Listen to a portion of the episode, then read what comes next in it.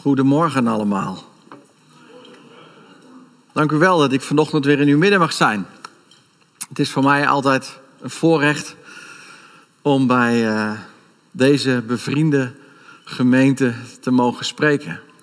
Uh, ik ben, uh, ik weet niet hoe vaak inmiddels hier geweest en de Ark heeft een bijzonder plekje in mijn hart. En dan heb ik het niet over het gebouw, dat vind ik ook mooi, maar dan heb ik het over de inhoud van het gebouw.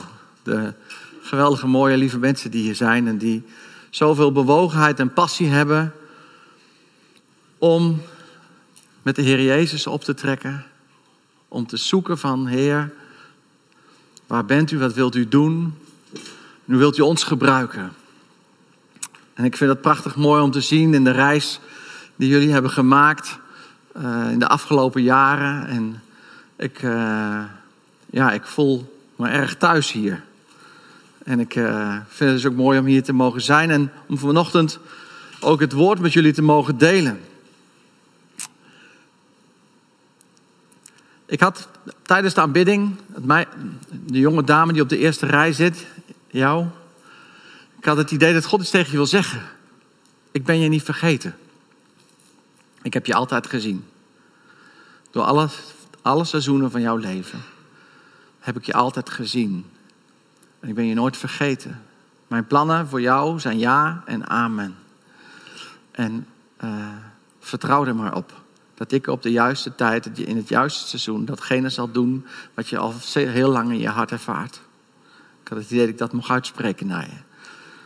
Wat is je naam?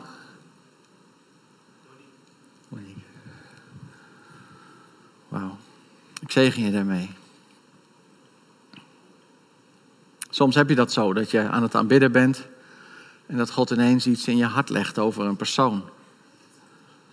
En uh, ik hoop dat u dat ook wel eens heeft. Ik maak even een klein uitstapje op mijn preek. Dat u een gedachte krijgt, een indruk, noemen we dat ook wel eens. Dat je denkt van, ik heb de behoefte om iemand te bemoedigen. Ik heb de behoefte om iemand te zegenen. En dat zijn goede woorden over iemand uit te spreken. En als je dat niet helemaal zeker weet, dan vraag je aan de Heer: wilt u uzelf in mij bevestigen? En dan voel je meestal iets van een soort beweging aan de binnenkant. En dan denk je, ja, volgens mij moet ik het gewoon doen. En een bemoediging, daar kun je nooit een fout mee maken. Tegen iemand zeggen, wat zie je er mooi uit vandaag? Daar kun je nooit iets mee misdoen. Iemand bemoedigen met van, ik zie dat de hand van de Heer op je is. Kun je nooit iets mee misdoen. Maar je kunt er zoveel beweging brengen in het leven van iemand die vastzit. In het leven van iemand die het uitgeroepen heeft naar de Heer. Heer, hoort u mij wel? Kom ik wel voor in uw plan? Ben ik wel van waarde? Als God dan door een van ons laat weten van, je bent kostbaar, je bent van waarde. Wat denk je dat er dan gebeurt? Dan hebben de woorden vanuit het hart van de Vader hebben effectieve kracht in het leven van de één persoon. Dat is zo wat de Heer wil doen. En daarom vind ik jullie jaarthema ook zo mooi. Kom in beweging en Wandel met de Heilige Geest. Laat het, het werk van handelingen ook in de ark en in ons zichtbaar worden. En het is best een mooi thema en er valt ook heel veel over te zeggen. En ik heb al begrepen vanuit de voordienst dat dat niet de bedoeling is dat ik dat ga doen. Dat ik er heel veel over ga zeggen, want het moest niet te lang worden vandaag. Dus ik ga dat proberen om dat niet te doen. Maar ik heb wel een boodschap voor de ark.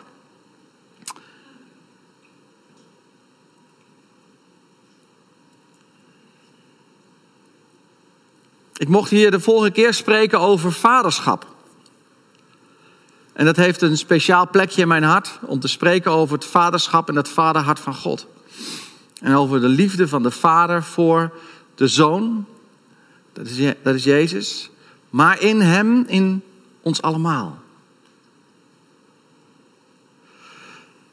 En wat ik het mooie vind aan ouders, voor degenen die dat niet weten, wij zijn zelf geen biologische ouders geworden. Mijn vrouw en ik.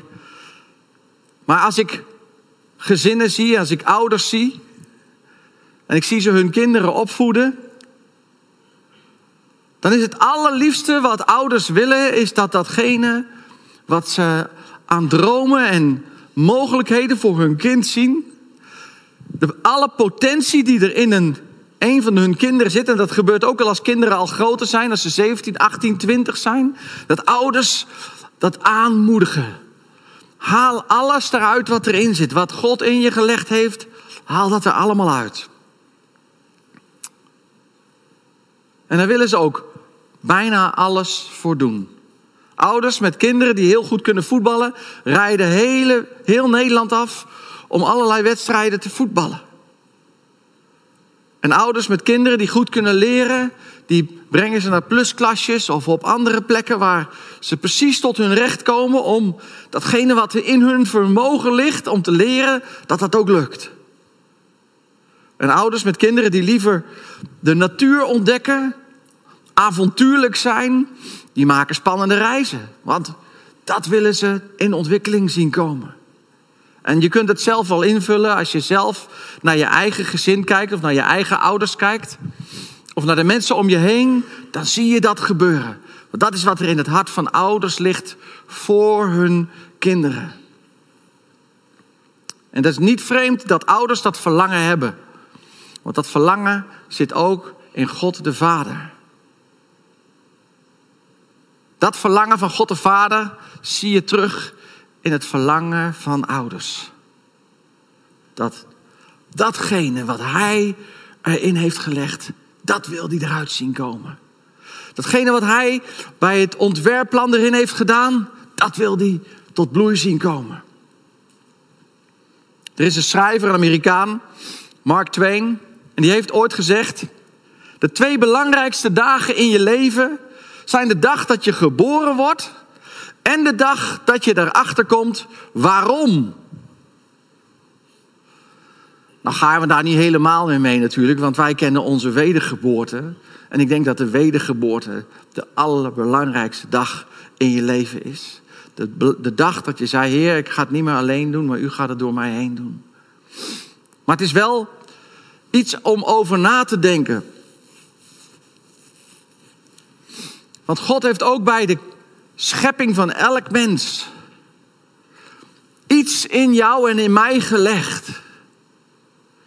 En het is belangrijk dat die dag komt, dat we tot de ontdekking komen. Waarom ben ik hier? Waarom is Frank in 1969 geboren? Waarom is Frank in 2023 hier? Waarom? En dat is niet alleen voor mij, maar dat is voor jullie allemaal. Dat God een specifiek plan heeft.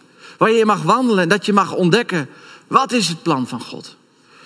Waar mag ik in wandelen?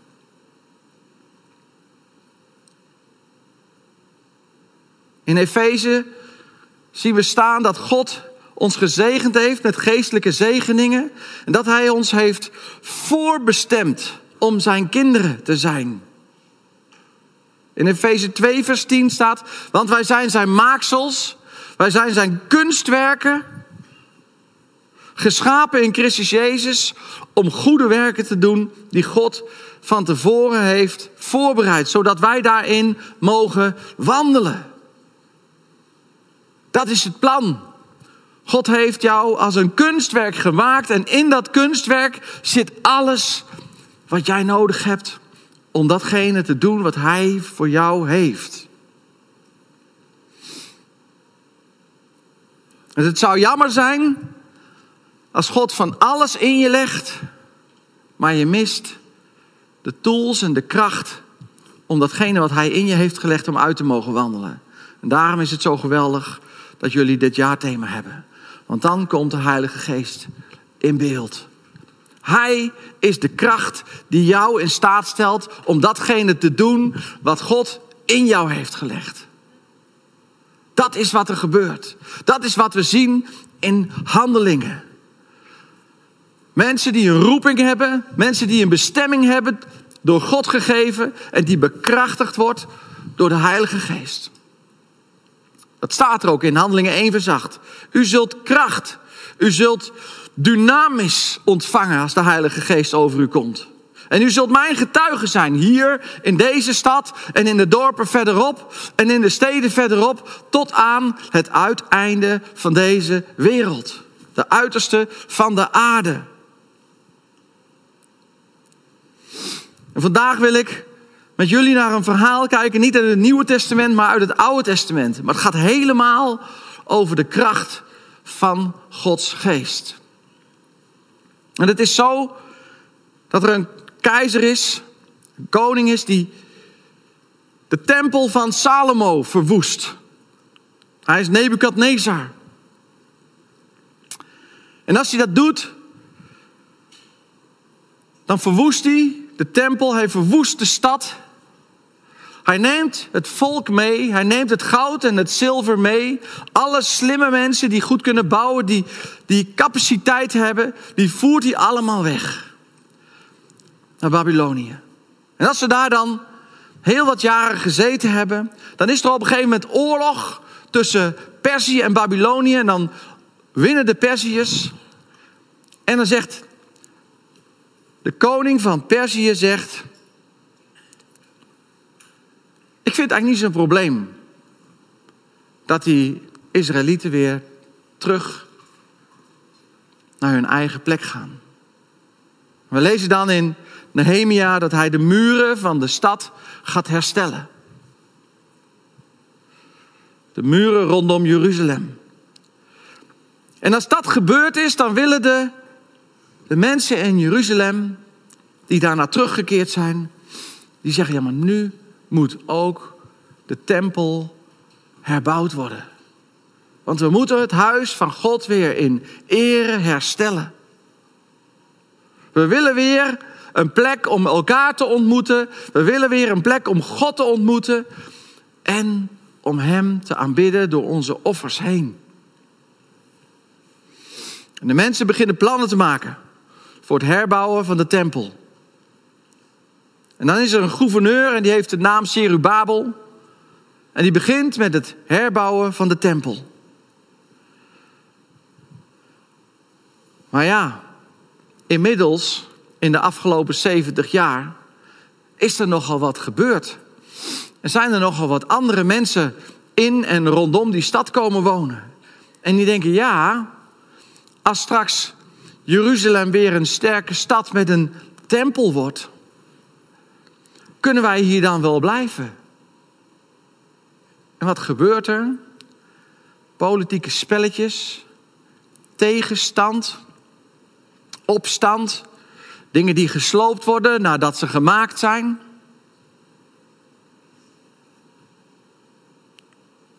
Ze gaan aan de slag. Maar het gaat voor geen meter. Er komt helemaal niks van terecht. En na zo'n x aantal jaar, 15 denken ze wel, zo'n 15 jaar na de bouw van, of na de start van de herbouw, is het helemaal stil komen te liggen. En dan begint God te spreken. Door de profeet Zacharia. En die krijgt een aantal visioenen. Over de herbouw van de tempel. En in deze visioenen worden zowel Jozua als Serubabel genoemd als leiders van het volk.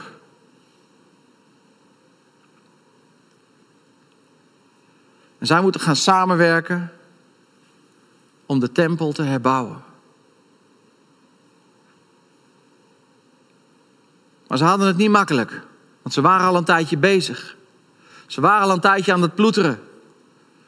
Er is een deel van de mensen die zei: Het is veel te groot. Het is veel te groot, dit plan. Gaat ons niet lukken. Dit is gewoon een veel te ingewikkeld en een te groot plan. En met de weinige mensen waar we mee zijn, gaat het ons niet lukken om die tempel te herbouwen. Teleurgesteld. Er waren ook allerlei politieke tegenstanders, zoals ik al zei.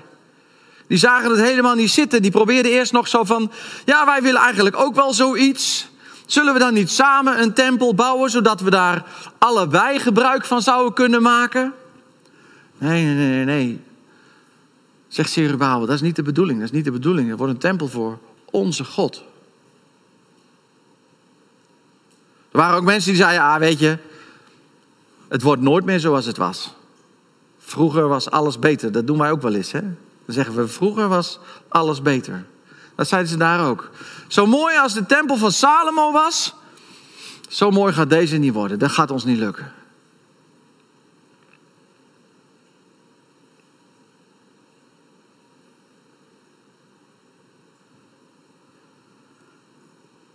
Dit is ook een beetje de fase van ons leven soms. Dat is als we de, de roeping van God ervaren over. Hij wil iets doen, hij is ergens mee bezig. God is bezig om je te roepen ergens voor, om, om, om, om, iets, te, om iets te doen. Dat we dan denken van, hé, wat zit er toch een hoop tegenwerking? Wat een, wat een hoop gedoe is het toch? Nou, dan moet ik nog wel ietsje harder proberen. Dat gebeurde hier ook. En er staat zelfs in het boek Ezra, en dat is ongeveer in dezelfde periode geschreven als Zacharia. En daar staat, vanaf die, de tijd dat Cyrus, de koning van Perzië, regeerde, tot onder de regering van koning Darius, probeerde de bevolking van het land het moreel van de Judeërs te ondermijnen en hen bang te maken om hen af te houden van de bouw. Ze kochten zelfs raadgevers om, opdat die de plannen van de Judeërs zou verijdelen. Dat was gewoon politiek. Zo van, dit moet niet gebeuren. Als dat volk te groot wordt, ja, dan zijn wij, dan zijn wij hier niks meer.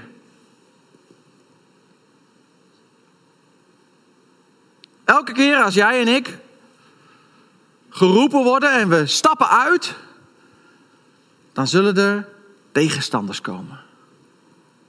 Dat is nou eenmaal zo. En misschien heeft u het ook wel eens gemerkt dat als God u ergens voor geroepen heeft, dat je dan thuis op de bank zit of door het park loopt en dat je bij jezelf denkt: dit kan ik helemaal niet. Het is onmogelijk dat ik dit ga doen. Ik, ik ben helemaal niet in staat om dit te doen. Dat gaat mij ook niet lukken. Nou, en er zijn er allerlei stemmen die bevestigen dat graag. Nee, dat gaat je inderdaad niet lukken. Nou, daar, in die situatie zitten de mensen daar.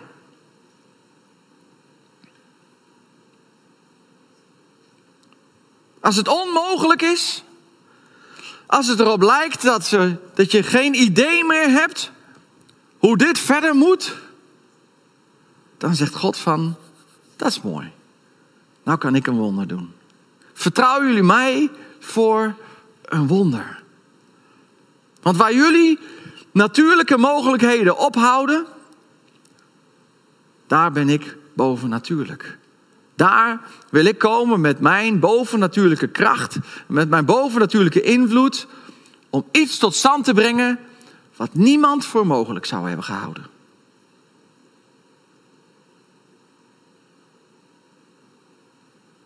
Bijna altijd als God een wonder doet, is er eerst een onmogelijke situatie. Want als we het zelf allemaal wel kunnen, dan hebben we God nog niet nodig. Zo zouden we niet moeten denken. Maar in uw en in mijn leven komen we er vaak genoeg achter dat we bidden op het moment dat er nood is. Dat we vanuit paniek of vanuit wanhoop roepen: Heer, waar bent u toch? En God hoort altijd. Dus laat je daar niet in ontmoedigen. Maar we hadden het over intimiteit vanochtend, hè? God wil intimiteit. Die wil jouw hartsverlangens en jouw gedachten al lang kennen. Voordat je denkt van nu loopt het allemaal fout.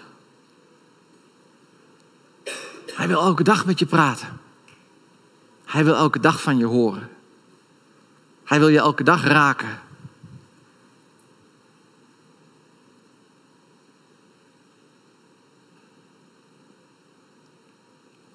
En dat wil hij door de geest die in u en in mij woont, de Heilige Geest. Ja, dan komen we bij het stukje in Zacharia 4, vers 6. Waarin uiteindelijk de ommekeer komt van waarom deze tempelbouw wel gaat lukken. Zacharia krijgt een droom, een visioen. Daar zal ik zo meteen nog iets over zeggen. En dan in vers 6, Zacharia 4, vers 6, daar staat: Niet door kracht, niet door geweld, maar door mijn geest. Zegt de Heere van de legermachten. Wie bent u, grote berg? Voor de ogen van Serubabel zult u een vlakte worden. Hij zal de sluitsteen aandragen onder luid geroep. En een andere vertaling staat gejuich, genade, genade, zij hem. Niet door kracht, niet door geweld, maar door mijn geest, zegt de Heer van de legermachten. Met andere woorden, Serubabel, het leger heeft geen invloed in de bouw van deze tempel. Ook strategische slimme plannetjes of andere uh, menselijk bedachte ideeën gaan geen effect hebben op de bouw van deze tempel. Maar alleen door de kracht van mijn geest. Dit stukje tekst is het einde van het stukje van een visioen dat Zacharia ziet. En hij ziet een gouden kandelaar waarop een olievaatje zit. En daarboven zeven lampen. En links en rechts twee olijfbomen die steeds zorgen voor olie in dat olievaatje. Misschien weet u het wel, in de Bijbel staat olie vaak symbool voor de Heilige Geest. En in dit beeld kunnen we zien dat er vanuit de twee bomen voortdurende toevoer is van olijfolie naar de lampjes toe. Dit beeld maakt ons vertrouwd dat er altijd voldoende olie aanwezig is van de Heilige Geest voor het toevoer van zijn werk en aan hulp voor de kinderen van Hem en dat dat nooit stopt. Als Jezus spreekt over de Heilige Geest in Johannes 14, dan zegt hij dat de Heilige Geest tot in eeuwigheid bij ons zal blijven.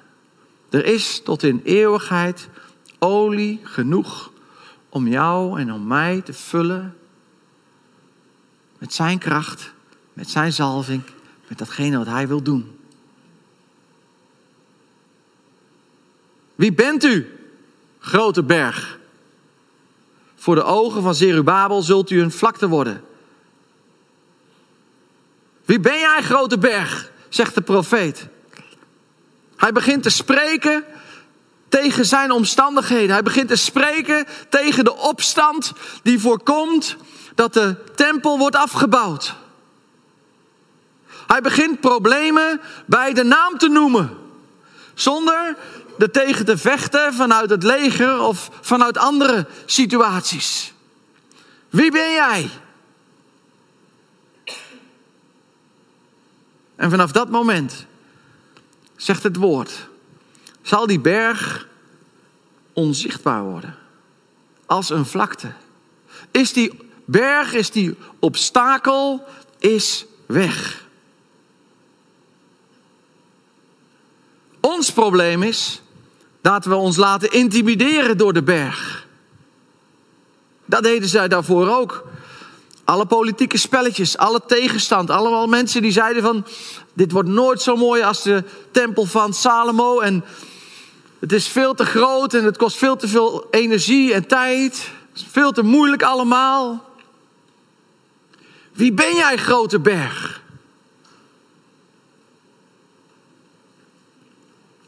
Soms luisteren we meer naar de boodschap van de berg dan naar De Heilige Geest in ons hart.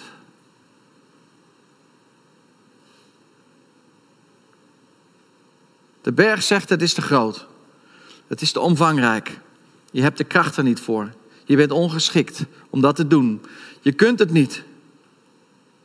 Maar dat is maar de boodschap van de berg. Want de boodschap van de Heilige Geest is het tegenovergestelde. Jij kunt dit. Met mij zijn alle dingen mogelijk. Niet door kracht, niet door geweld, maar door mijn geest zijn alle dingen mogelijk. Wie ben jij? Grote berg. Voor de ogen van Zerubabel ben je weg.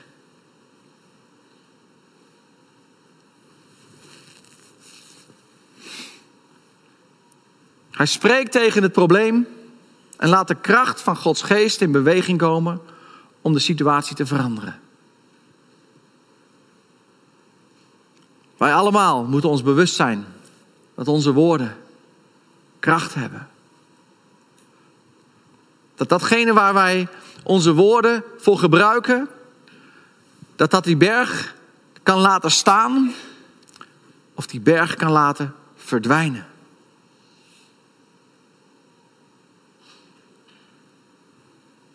Ze kunnen Gods plannen blokkeren of vrijzetten. Woorden, gesproken vanuit de kracht van de geest, zet plannen van God vrij. Over de gemeente, over je leven, over je familie, over je gezondheid, over datgene wat God wil doen. Woorden, gesproken zijn vanuit de Heilige Geest, brengen vrijheid en zorgen ervoor dat bergen verdwijnen.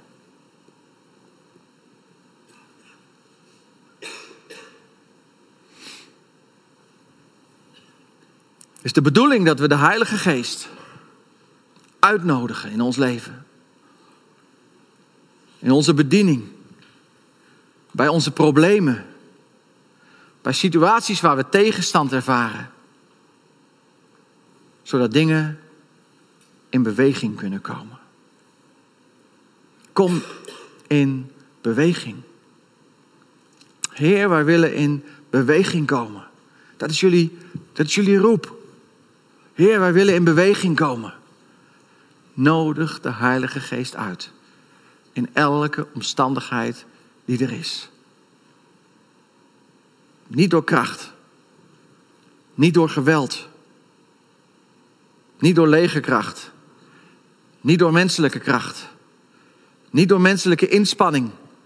Niet door harder vechten of beter je best doen. Niet door meer dingen vanuit je eigen kracht te doen. En we doen het allemaal. Misschien voorgangers wel het ergste. Nee. Omdat er zoveel verlangen is. Dat je het huis wil zien groeien. Dat je mensen wil zien groeien. Dat je de stad tot geloof ziet komen. Dat je datgene waar God je voor geroepen heeft om dat zichtbaar te worden. Dat de valkuil zo makkelijk op de loer ligt. Dat je het zelf gaat doen.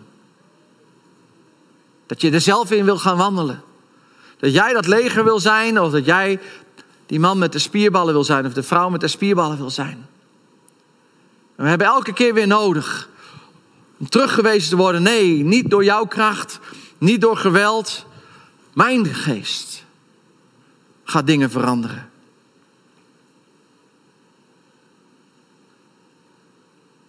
Wat moeten we leren uit dit stukje uit de Bijbel? Als het gaat over samenwerken met de Heilige Geest.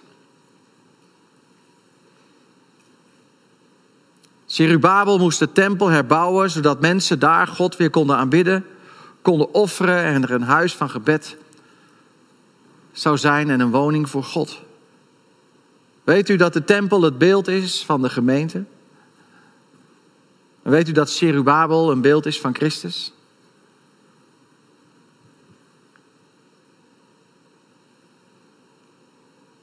Jezus is gekomen als middelaar, als tussenpersoon tussen God en mensen. Hij is het hoofd van zijn gemeente. En wij zijn zijn medearbeiders. Arbeiders met een roeping. Arbeiders in de grote opdracht. Maak alle volken tot mijn discipelen. Doop ze in de naam van de Vader en de Zoon en de Heilige Geest. En leer ze onderhouden alles wat ik jullie bevolen heb. Het is voor ons allemaal. Dus niemand die kan zeggen, die roeping heb ik niet. Dat is gewoon wat we als gemeente, waar we voor geroepen zijn.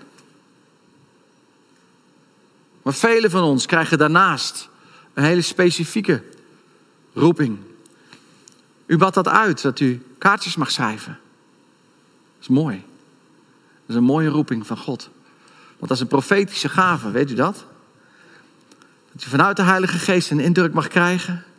Dat je iets opschrijft, je hebt geen idee voor wie het is. En op een gegeven moment doe je het in een, in een envelopje en je stuurt het naar iemand op. En het raakt. Specifieke roeping. Sommige mensen hebben een gebedsroeping. Specifiek, we moeten allemaal bidden. Maar sommige mensen hebben een specifieke gebedsroeping. Of aanbiddingsroeping. Of mensen bezoeken. Of voor mensen dingen doen. Allerlei verschillende gaven. Allerlei verschillende roepingen waarin de gaven van de geest actief kunnen worden. In de gemeente. En op die weg merken we dat er drempels komen. Dat we ontmoedigd worden dat we bergen zien. Dat we denken van nou ben ik al zo lang bezig. Of nou zijn we als gemeente al zo lang bezig. Wanneer komt die doorbraak nou? Niet door kracht. Niet door geweld. Maar door de geest van de Heer. Misschien heb je al heel lang geleden een roeping ontvangen. Maar staat die berg nog steeds voor je? En is dat het obstakel waar je maar niet voorbij komt? Is dat het obstakel waar je van denkt, ja, als die berg nou maar weg zou zijn, dan. Nodig de Heilige Geest hierbij uit. En spreek in de geest tegen die berg. Dat die zal verdwijnen. En dan wordt het een vlakte, dan wordt die onzichtbaar. Waar ze eerst 15 jaar mee bezig waren. En waar nog alleen maar het fundament enigszins gereed was, bouwde Serubabel in vier jaar daarna de tempel af. Als de tegenwerking van de tegenstander verdwenen is, dan gaat het makkelijk. Maar we moeten onze ogen openen. Waar heeft de tegenstander een berg geplaatst? In jouw leven, in jouw denken, in jouw roeping, in jouw bestemming. Want door de kracht van de Heilige Geest wil God die bergen wegnemen. Wil God die tegenstand wegnemen. Dat betekent dat we onze eigen kracht, onze eigen gedrevenheid op het altaar moeten leggen. Heer, door uw kracht, door de kracht van uw geest, wil ik me laten leiden. Wil ik in beweging komen. Ik wil niet zelf de beweging maken, maar ik wil de beweging maken met uw geest. Ik ben de, wil de beweging maken in uw kracht, niet in mijn kracht. Ons eigen macht, ons eigen geweld loslaten en bewegen waar de geest je stuurt.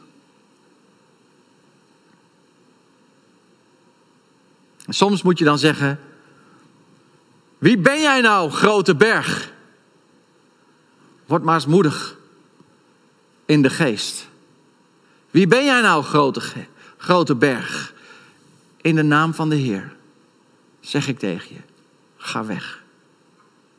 Word vlak. Zodat het plan van God, dat hij op mijn leven heeft gelegd, of het plan van God, wat hij op jouw bediening heeft gelegd, of het plan van God, dat hij op deze gemeente heeft gelegd, tot uitvoer zal komen. Want God heeft een plan. Hij is het nog nooit kwijt geweest. Hij heeft een plan. En elk individu heeft hij zo gemaakt dat hij op de juiste tijd en op het juiste moment is geboren om in zijn plan een rol te vervullen. Dat kunnen we alleen maar als we vol zijn van de kracht van de Heilige Geest.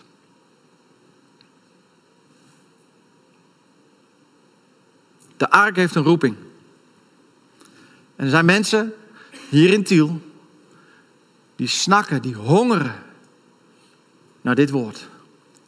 Naar het woord wat iedereen onder de kracht van de Heilige Geest in beweging komt. En hem of haar raakt met die woorden. Want God de Vader ziet alle tielenaren. En er is er niet één waar hij niet van houdt.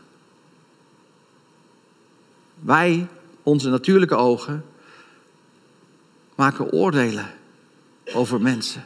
Heel makkelijk. Maar God de Vader, die ziet alle tielenaren. De mensen waar jullie voor geroepen zijn.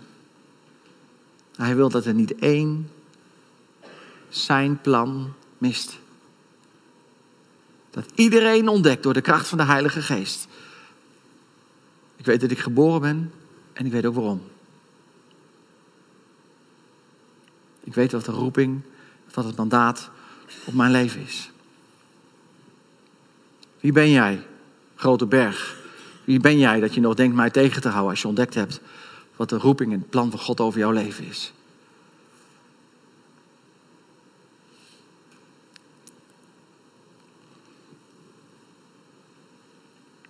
Ik heb in mijn tas altijd een flesje olie zitten. En ik zou het zichtbaar willen maken. Niet omdat het een bijzonder flesje olie is. Het is niet door een of andere grote bediening ingestraald of ingezegend of iets mee gedaan. Gewoon op het woord van de Heer. Dat als wij mensen zalven, dat de Heilige Geest over mensen komt. Als zieken de oudste roepen van de gemeente en vragen: Wil je me zalven met olie? Dan zal degene die ziek is genezen. Iedereen die zou willen, die zegt: Ja, ik ervaar tegenstand. Ik ervaar een, een, dat ik tegengehouden word in datgene waar ik van God uit ervaar. Dat Hij wil doen in mijn leven. Maar ik ben net als Sirubabel al 15 jaar aan het ploeteren. En er is niet veel meer zichtbaar als alleen maar een fundament. Ik zou graag willen dat deze berg weggaat. Dan wil ik je zalven met olie. Ik ga geen lang gebed over je uitspreken. Ik geloof dat de zalving van de Heilige Geest voldoende is om, de, om het juk te breken wat je tegenhoudt om te wandelen in het plan wat God voor je heeft.